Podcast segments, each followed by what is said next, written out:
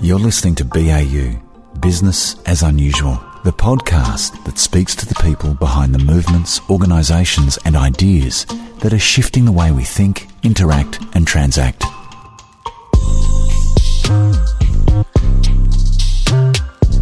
Gavin Morris does a full circle for us. We spoke with Judy Atkinson not long ago, and if you haven't graced years with that, recommend going back in the catalogue of a BAU podcast and listening to that. But Judy sent us Gavin's PhD as a prerequisite to read before interviewing her, and today we're lucky enough to hear Gavin's story, and he fleshes out a lot of his work and, and why he carried out his work. And we understand that it's three white guys sitting down talking about Aboriginal affairs, but to be honest, it's it's white fellas that have put a lot of the will put a, most of the atrocities on Aboriginal community here in Australia. So it's something that we do need to think about and, and, think deeply about how to change. So I think it's a relevant conversation that we should air, and, and Gavin does it so well.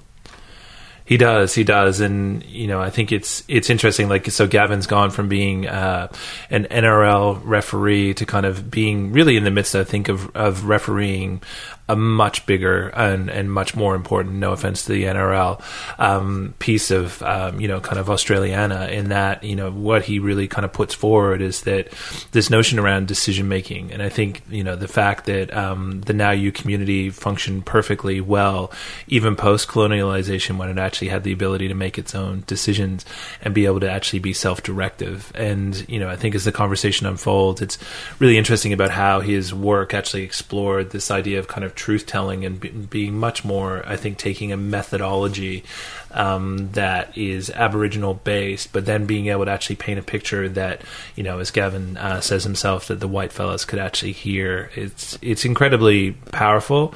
You know, in places it's it's frankly it's sad and it's appalling in terms of actually what's what's happened. But I think you know from anyone who's interested really in our country and our future, I think you know the work that people like Gavin are doing is is vital, and you know really kind of challenging this notion that um, you know we're giving decision making back. Whereas I think what Gavin points out quite rightly is who the hell were we to take it in the first place.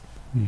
Hundred percent. One thing I wanted to add was we're talking about this in the midst of COVID nineteen and, and people are struggling with isolation and, and feeling that powers are being taken off them. And, yeah, and just spare a minute for when we get into the conversation with Gavin and understand and, uh, and cross that across Aboriginal Australian experience and understand how much power's been taken off them for so long. I think it's a poignant time to hear that story.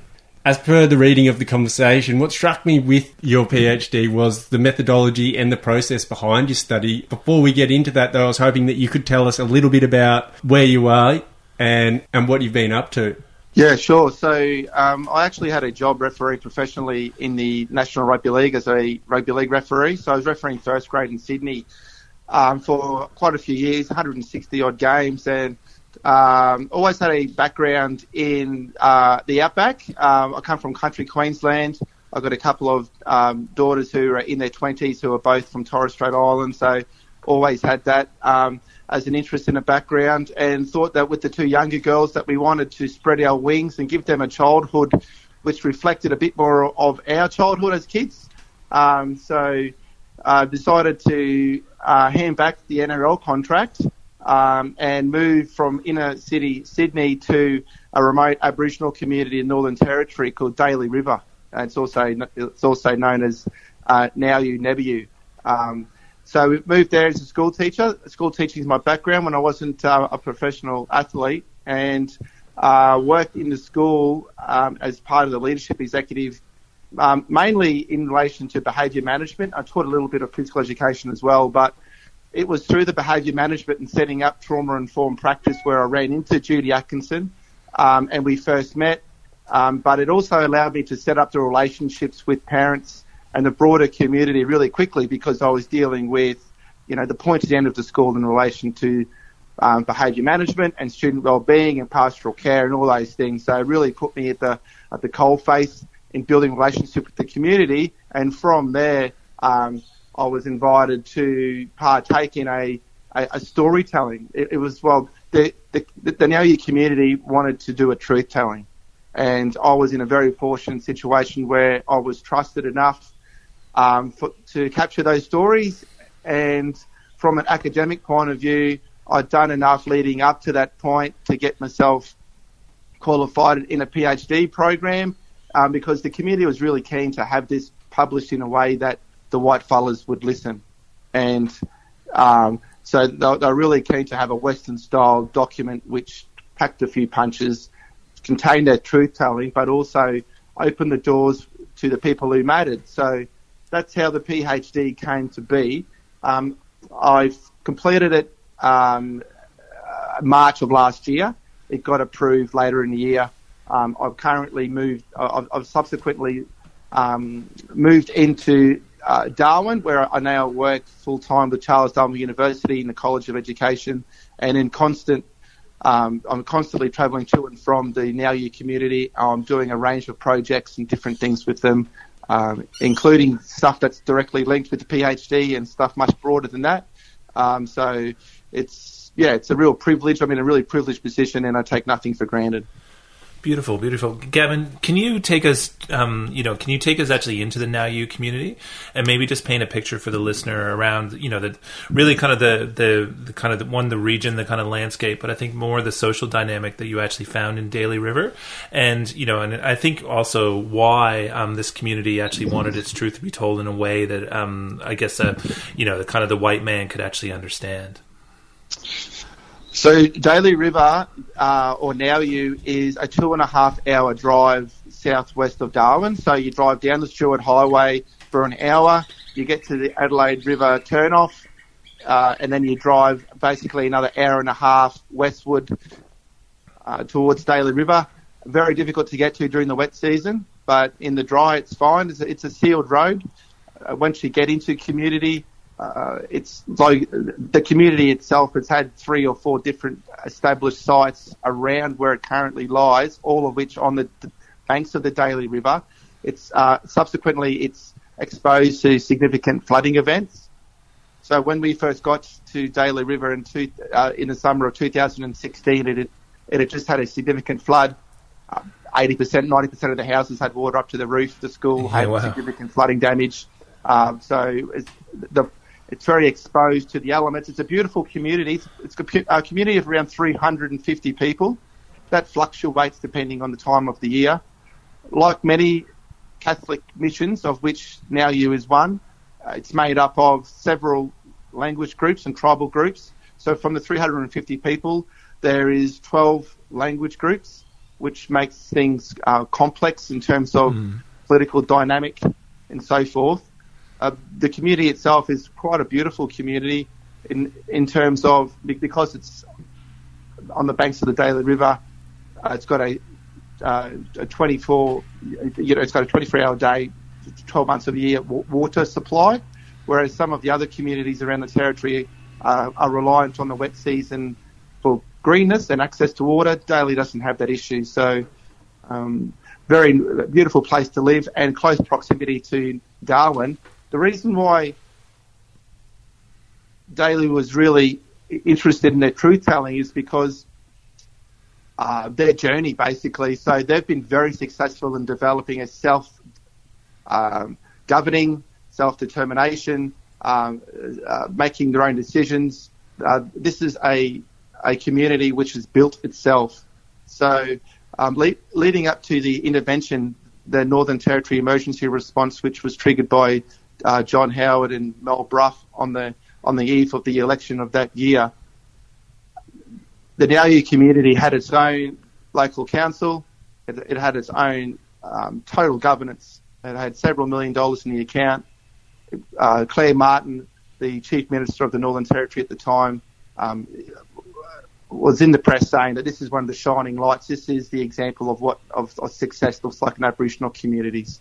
It had 100% employment. It had 100% school attendance. They had uh, what they used to call walking tickets. And a walking ticket was um, something that local decision makers gave out to people who, if you weren't employed and you should have been, they asked you if you had a good reason, yes or no. And if you if you didn't have a good response, you were giving a walking ticket, which is basically your your invitation to leave the community.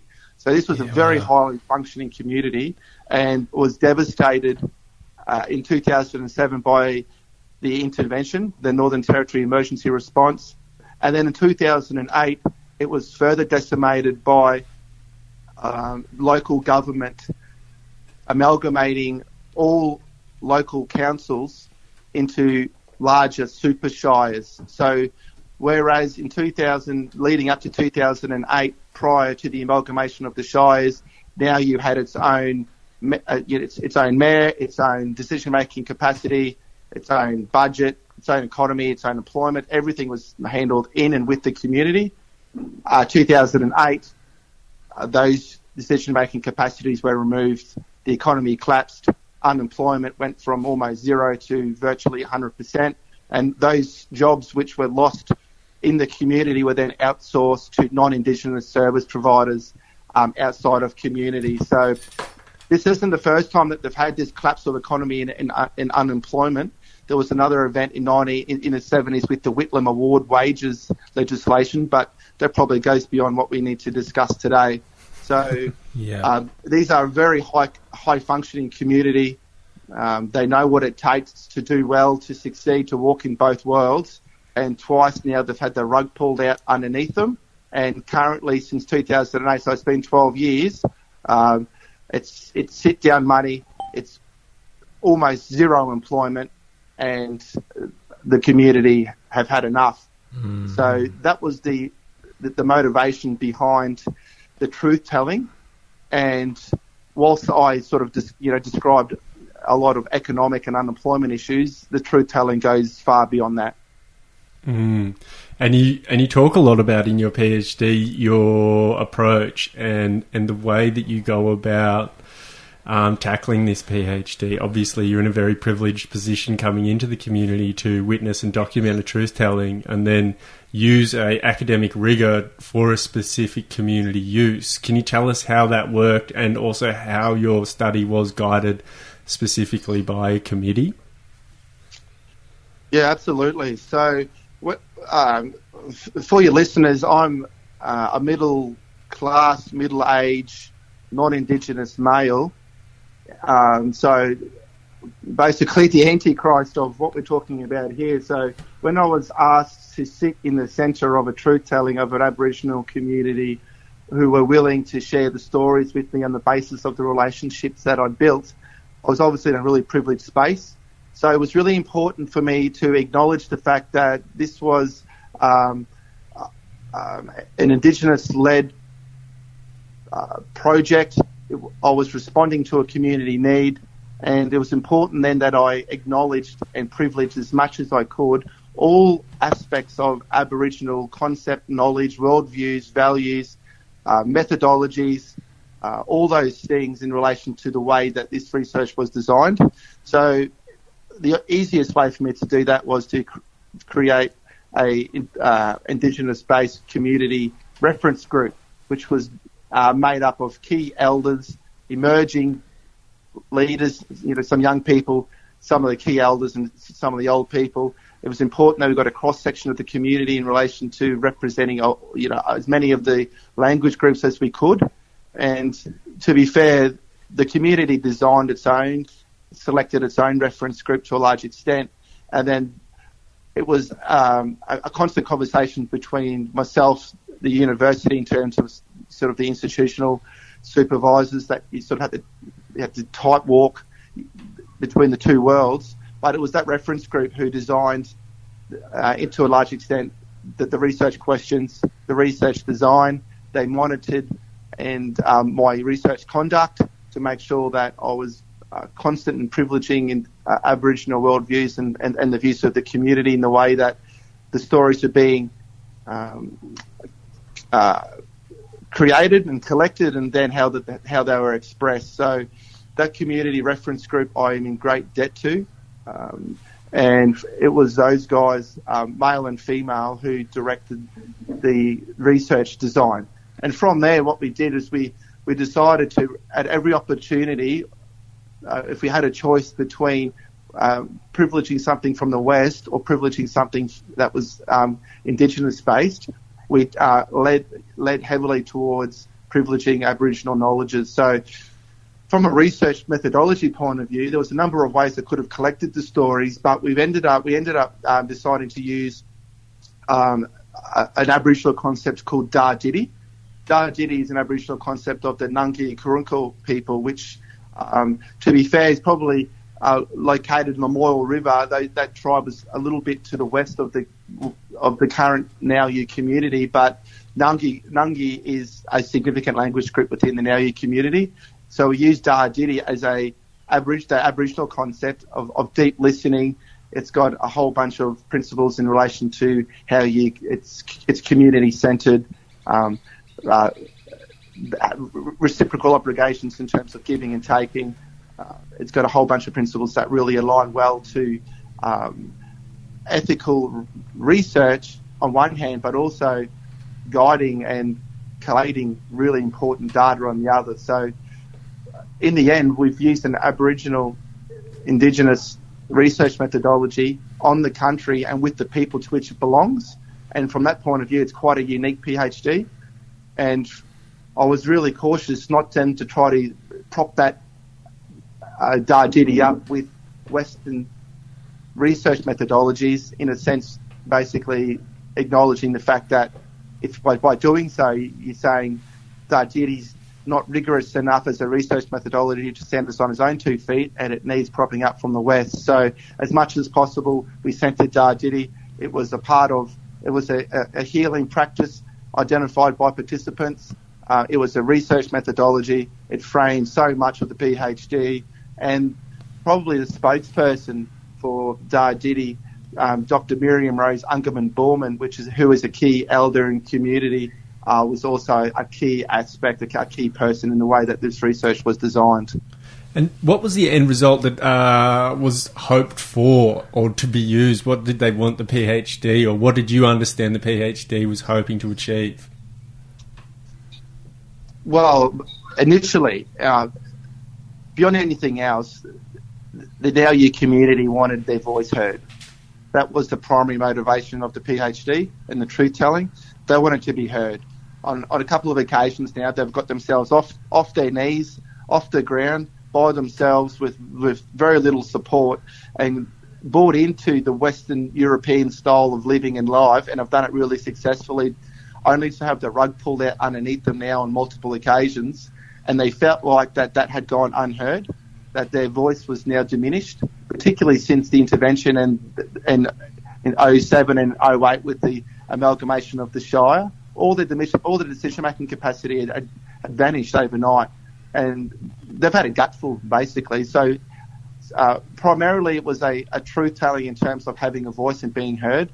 Uh, and secondly, it was they wanted documented the impact of colonisation, the impact of white settlement. That was a unique experience to the Nauiyu community, documented in writing uh, in a form which packed a punch with the people who mattered. And from their point of view, that was, that was government officials, decision makers, bureaucrats, um, people who they saw as the ones who came in, switched the lights off, and all the decision making left. It was this is this was their opportunity to document what has happened since white settlement. Yeah. And um, Gavin, you also touch on that, um, you know, the kind of the idea that there's quite a few things that are actually in practice in terms of that actually inhibit the the cultural, I guess, kind of um, healing that's actually going through. And one of the things you actually point out in the thesis is around the fact that kind of the the colonial, how colonial the actual Australian medical model is, and you make a really strong and compelling case that that actually needs to change if we're going to actually be able to create any type of reconciliation in this country. And I'm just wondering if you can just talk to us a little bit about that and why you believe that to be so important. Oh, it was one of the key findings of the PhD, and uh, the reason why you used Dadirri and you, you, you privilege all those Aboriginal worldviews and values and so forth is that then you don't have to sort of cast your own lens or interpretation over the findings. So the, the findings of the PhD are as close to the Aboriginal voice as possible and that was, that was that was really important. One of the key findings of the PhD is the fact that um, uh, colonisation in the Nauiyu experience has made significant impacts in terms of health, um, social um, aspects, uh, certainly in relation to access to traditional healing practices, which had been practiced for so long in that region, had been basically diminished and cast aside for a, a Western biomedical primary healthcare model, which wasn't working. And there's there's countless um, uh, uh, quotes from participants and stories from participants who uh, ignored, the, wouldn't, wouldn't go to the clinic because they were worried that, that they couldn't understand what was being said. Was it was it was culturally inappropriate, um, uh, and uh, it, it, didn't acknowledge a Aboriginal holistic view of health. Uh, so they're walking into a place that was quite foreign. Their, their worldviews and knowledges weren't privileged. Uh, and, and, for quite a few of them, they were walking into a clinic, and this isn't the, entirely the, the, the, fault of the clinic, but they were walking into the clinic not knowing whether they're going to walk out in the same day or whether they're going to get a, a care flight to Darwin uh, for renal dialysis or some sort of ongoing treatment where they were required to stay in outreach centres while they get located a lot closer to to hospital settings for more serious issues. So uh, there, there, was a range of issues around uh, racist, um, power imbalance, Aboriginal worldviews weren't acknowledged, and a primary health setting where where everyone was doing their best and the intent and the motivation from everyone involved was was unquestionable, but it came at the expense of traditional healing practice. And one of the key findings out of the PhD was this concept of an ancient university. And the ancient university uh, was described by multiple uh, participants in relation to offering a traditional a space where traditional healing practices could be privileged, and that wasn't in a primary health setting. Uh, it, uh, participants were clear that you couldn't have the two going side by side. The traditional health, uh, traditional healing practices would get uh, migrate themselves into the back corner of the clinic and out of sight and out of view, where um, the participants really clear that this actually university had a real healing function in terms of not only providing healing capacity for those who need it, particularly from the trauma of colonisation, but also has a, a, preservation factor where it preserves traditional knowledges and traditional healing practices in a way that it wouldn't need to conform or mould or, or, or bend to Western the, the Western biomedical model. So this actually university was a really important finding from the from the PhD uh, in terms of privileging traditional healing practices, preserving those knowledges, but it had other functions as well in terms of um, uh, education and training and employment, which all go hand in hand with um, that holistic view of Aboriginal well-being. Yeah, you, you sum that up so well and, and capture a lot of the documents in your PhD or the data or the stories um, really well in that in that argument that you put forward there, and and it's well worth if if listeners have a time uh, to read through that and understand that more deeply and how it affects people going into a doctor's might not be the same for you as someone else. Um, I was hoping you might be able to tell us a little bit about has there been it's obviously just completed your work but has there been any carry on effect of this? Has the ears of decision makers um, been privy to the work that you've put out there and, and what are the strategies to, to get those ears there? Yeah absolutely. It's uh, it's very much an evolving piece of work and it's it was my responsibility as much as anyone else's to ensure that these stories which form this PhD didn't become a doorstop it's an impressive document, and I'm very proud of it. But it's full of stories that deserve to be far far greater uh, exposure than um, a, a, pat on the back and a, a good truth telling, and peace, people felt that they were heard. And then after that, it was a it was you know a doorstop. In actual fact, what's happened is there's been a real evolution of stuff coming from and through the PhD. Uh, I was only asked earlier this week to provide some of the findings in the coronial inquest into a couple of Aboriginal suicide suicides with young girls. I think one was 12, one was 14. Um, there's uh, certainly been presented in a number of different forums in relation to Aboriginal health settings uh, in tertiary uh, institutions within the Northern Territory. I know, I believe it's La Trobe. Uh, it's certainly Victorian University who have um, structured their uh, a, a, whole course around well-being in relation to the way that the, the PhD is set out. So they've got a, a whole unit, um, sorry, in in relation to um, one of their well-being or um, uh, uh, units, and it's set out using the, the, the same structure as the PhD. Um, it, yeah, week by week, there's something coming out of it, and um, it, it, it's, it's attracting funding in terms of some grants, which is which is really exciting. Uh, but it's, it's, certainly a work in progress, and uh, it's opening the doors to a range of stakeholders, in particular those from the West who are sitting in decision making positions around how to deal with the impact of colonisation and the trauma associated with it to this point, but also how to work with an Aboriginal community in a way that enhances self determination, gives Aboriginal people the centre for decision making, uh, and because it was really clear that the Daly River community, despite the fact that it has there's endless evidence that the impact of colonisation has caused the trauma associated with violence, drug use, alcohol um, uh, use, the, the, suicide, and on it goes. The Daly community were very clear that they owned their own stories. They owned their own what's happened till now. That they, the dysfunction and the stuff that's happening in Daly, which they're not proud of, they're happy to own it. They they're also really clear that they they are the ones who own the solutions.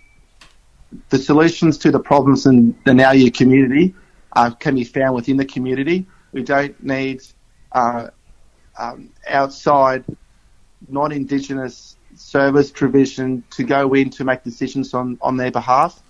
So, and this document is a nice example of how you can do that in a way which produces an outcome which is pretty special in the ter- in, in relation to some of the stories which have been shared.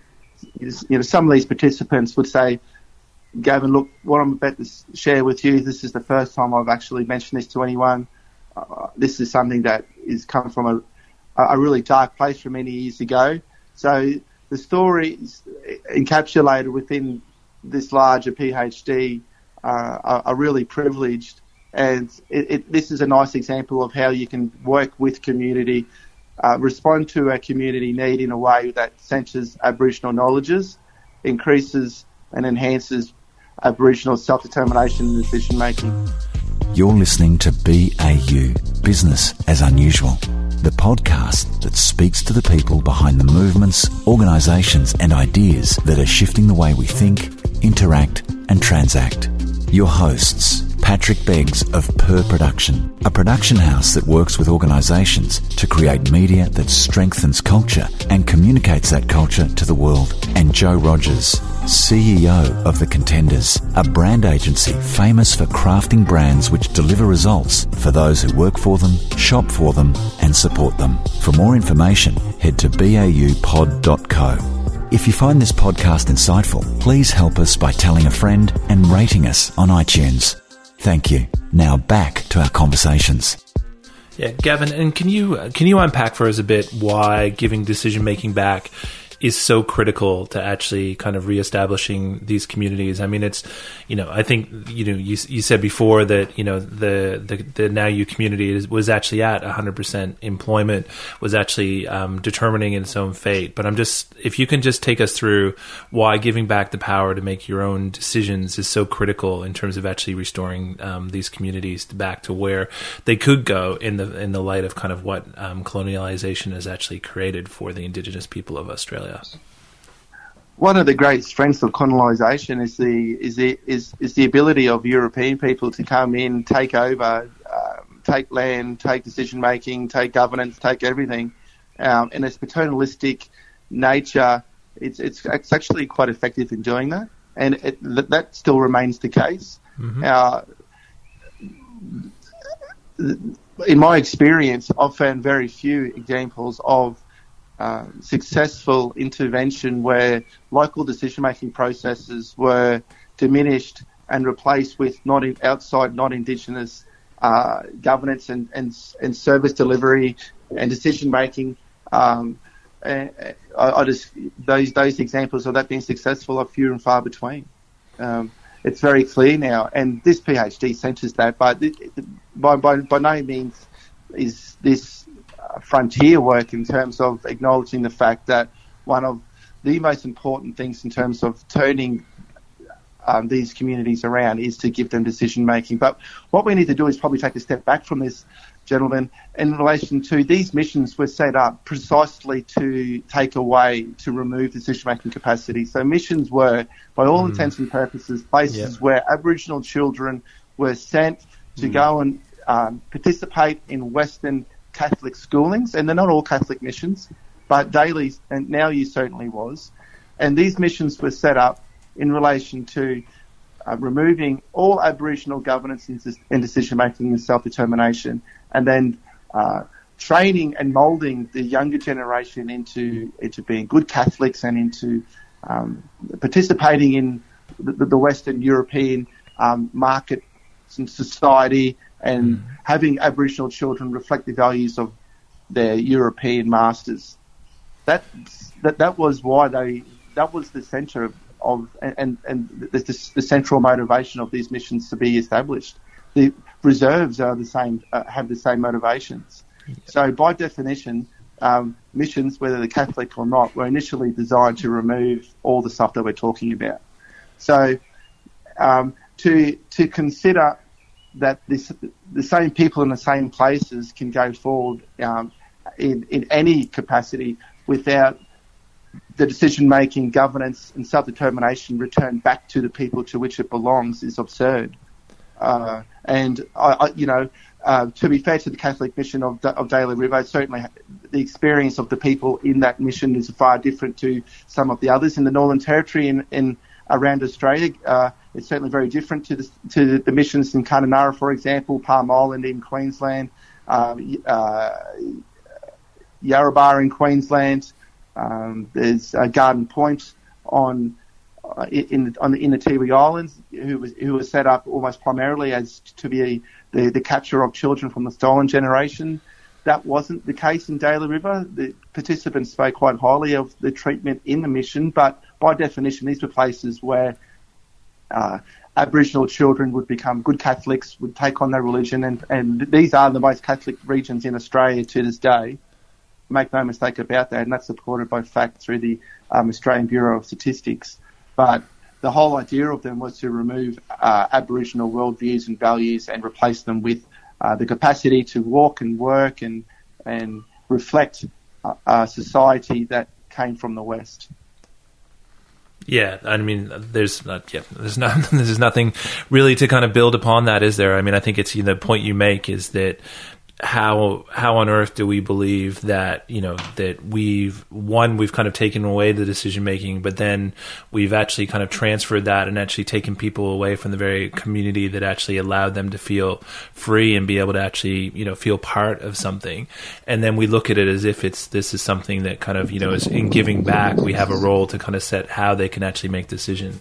I think that's you know and you know really kind of powerful takeout of the work yeah, exactly. the work that you've actually looked at is that you know it's what what even gives us the perspective that this is something we're almost giving back if i'm hearing you correctly gavin it's something that is theirs that we took yeah exactly and the colonizers and you know I, I, let's be fair I, I, represent that group of people hmm. colonizers still operate in these communities yep. it's not like that a war happened um, there was a, there was a massacre you know, in, in other areas of the world. And people often say, well, Gavin, why can't the Aboriginal people just get over it? It happened years ago, happened centuries ago. Well, and, and part of the reason for that is there hasn't been an acknowledgement um, of of an, a, a, true testament of, of, of, the history that's that's where, to where we are today. That, that's the first issue. But the second one, the con, the, the people who represent colonisation still work in these communities and actually are the ones profiteering out of keeping Aboriginal communities in the state that they're in. So I, I, I, mentioned earlier around the fact that Daly River uh, built its community entirely by its own hands. So every every building in the in the Nauiyu community was built by the Aboriginal labour force within the community, which is the reason why. Uh, uh, uh it, it, it, also had its own maintenance program. So th- this was a very sophisticated workforce. And, and, it's the reason why that in Daly River houses aren't burnt down and broken down and pulled down because it was built by those people who are currently living in those in those dwellings. As a result of that, though, there hasn't been a new building, a new dwelling built in Daly River in 20 years. So uh, it's just another example of of uh, when those local jobs and that local labour force and that, that, skilled workforce were totally wiped out. Those jobs then were given to the colonisers, to the outsiders, to non-Indigenous service providers in Darwin and other places around the country. Um, and those people are making a great profit, and and there's many people profiteering out of making sure that Aboriginal communities don't progress further than where they are. So.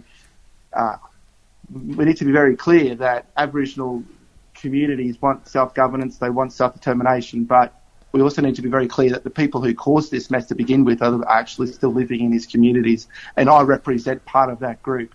Yeah. I, mm. I mean, I, I, opened my PhD with with uh, a, a, little a little uh, paragraph from from um, Edward Wilson, in, 19, in, in 1856, and there's, there's, more contemporary versions of this. Uh, this was a widely acknowledged, accepted point of view, which uh, was part of the Australian narrative, um, and it, it, has been going forward. And if you if you can bear with me, it's a, it's a short passage, but I, I think it's worth going through. And it states, in less than 20 years, we have nearly swept them off the face of the earth. We have shot them like dogs in the guise of friendship, we have issued corrosive sublimate in their damper and consigned whole tribes to the agonies of an excruciating death. We have made them drunk, drunkards and infect them with diseases which have rotted the bones of their adults and made such few children as are born amongst them a sorrow and a torture from the very instant of their birth. We have made them outcasts on their own land and are rapidly consigning them to an entire annihilation. This is that quote it was is on is on the public record. Any any research around the Northern Territory news over the last 150 years will show headlines on the front page celebrating this type of narrative. Uh, and yeah, so to get that clear for the listeners who will be shocked by that, that, that is a headline that is celebrating that fact. It's not commiserating that fact. Correct. Exactly right. Exactly right. So this was a widely held position that this is exactly what should be happening. The quicker it happens, the better. Tasmania and Queensland was seen as the, the real pioneers in terms of uh, accelerating the extermination of Aboriginal people, and, and, it was their policies by which were used as models around Western Australia, the Northern Territory. And uh, make no mistake, Western research uh, in those times and going forward was entirely designed to capture an Aboriginal race which was designed to be exterminated. We need to quickly do as much research on them as possible prior to their extermination so we can send it back to England to, to capture as much information as possible. And that's the foundation by which uh, Western research and researchers find themselves today. And we need to acknowledge the place in Western research. We need to acknowledge where we've come from to do ethical re- research in Aboriginal communities today. Fantastic, Evan. And I mean, I think you've done so much to actually help um, turn the tide on that in terms of the work that you've actually put together in terms of actually, you know, really kind of working through, um, you know, a, a, practice that is actually based off of what, um, you know, really what the first peoples were actually putting down. And it's, it's their story. And you've helped them capture that. I mean, I think just lastly before we before we close today, Gavin. I mean, what's kind of struck me throughout this conversation, um, and if I can be so bold, is that you've kind of gone from being a referee in the NRL, you've kind of then gone into a kind of a, a community and actually helped referee referee that.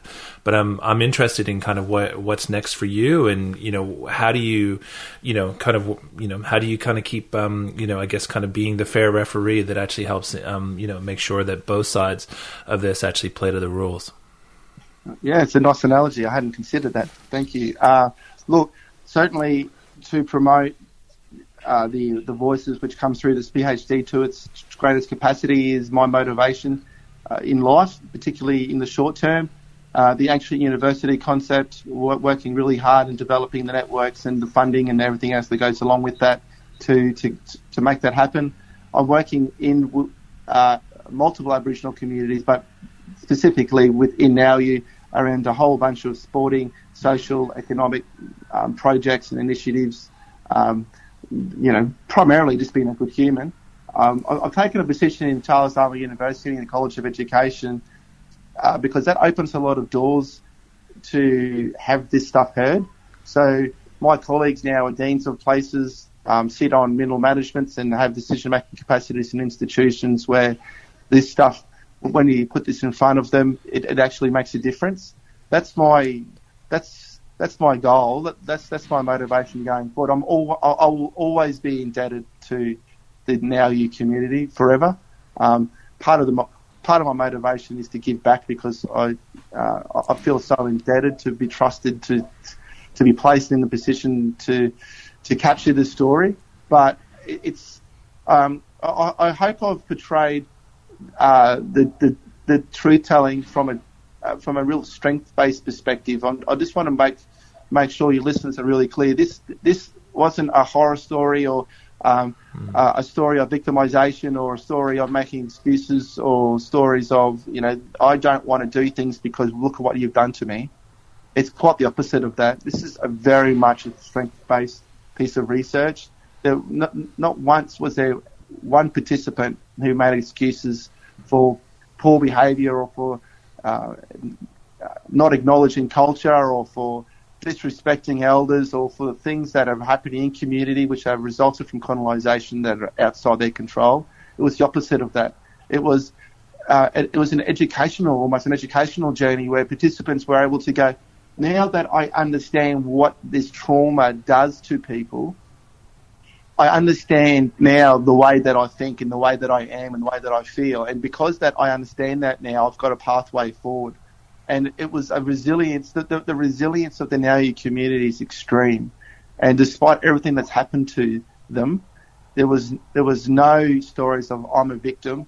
There was no stories of deficit. It was very much a strength-based narrative around this is our truth telling. We want our voices heard, and we want that because we want to move forward to the next step.